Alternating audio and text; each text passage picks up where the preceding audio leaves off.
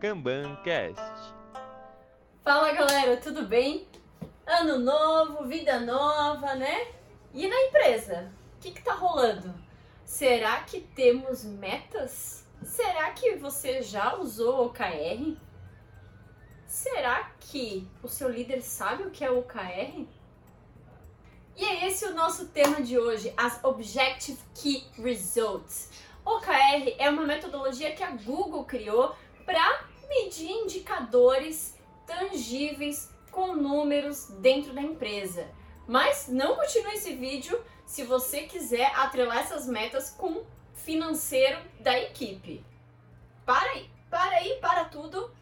Você pode até querer botar alguma meta que tenha um ganho financeiro com a equipe, mas aí você não chama de OKR, por favor.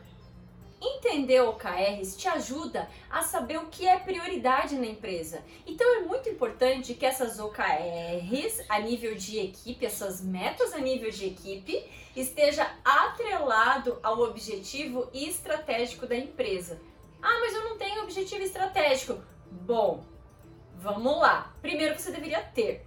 Mas se acontecer de você não ter, é um jeito de você começar a implementar metas dentro da empresa de um modo bottom-up, que é de baixo para cima. Então, a partir das equipes, você pode criar metas, é, metas pequenas, metas a nível de time mesmo, a nível tático, e depois, quem sabe, aí uma boa conversa com RH, você consiga criar metas mais estratégicas para a equipe e para a empresa como um todo, né? Então, o que, que a empresa ela quer ser em 2020 ou 2025, o que, a empresa espera daqui a 3, 4, 5, 10 anos. Isso é muito importante e que essas grandes metas, esse objetivo estratégico da empresa, seja revisitado anualmente, tá?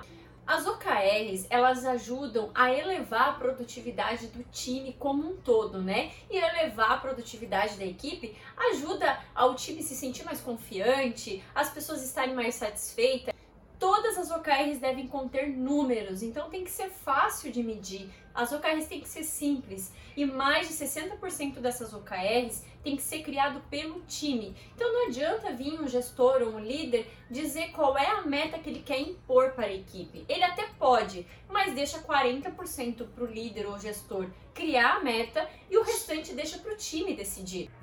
Cada equipe vai possuir no máximo cinco objetivos macro.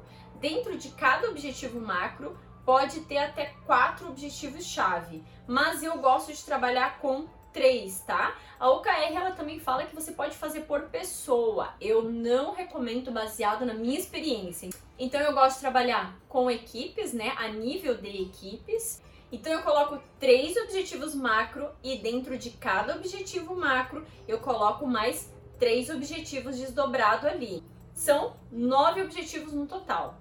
Outra coisa é que esses objetivos, né, esses nove objetivos, eles vão, eles vão ser desdobrados ali para um período de três meses apenas. Por quê? Não adianta a gente ver um objetivo até o final do ano e, sei lá, a empresa mudou o sistema ou mudou o cliente, você é, precisa revisitar os objetivos ou mudou o sentido. Então, a cada três meses é um ponto bem legal é, um mês e meio você já consegue ver como é que tá, se a equipe alcançou pelo menos 50% desses objetivos e depois disso você é, consegue aferir esses números. Então a gente chama isso de quarters. Então, primeiro quarter, segundo quarter, terceiro quarter e quatro quarter. Isso você pode fazer no começo do ano os quatro quarters, né? Que é o os objetivos trimestrais isso é muito bom porque a equipe vai estar tá sempre olhando para esses objetivos, né? Porque a gente tem uma meta, a gente gosta de bater metas, é legal ser desafiado e se desafiar, então é, é muito importante que a equipe tenha isso visível. Eu gosto de deixar as OKRs numa folhinha quatro mesmo que seja impressa do lado do time assim numa parede para ela ter a, essa, esse grau de importância, que ela entenda que as OKRs são coisas sérias, né? É um impacto para a empresa, tem uma ligação na parte estratégica, então isso torna o dia a dia com mais objetivo, mais focado, porque se você sabe onde quer chegar, não é qualquer caminho que serve. Bom, gente, eu espero que vocês tenham gostado. Deixa o like aí, quem, quem curtiu esse vídeo. E me deixa saber aí se você usa o OKR e se você tem alguma dúvida sobre OKRs que eu vou responder nos comentários, tá bom? Um beijo e até a próxima!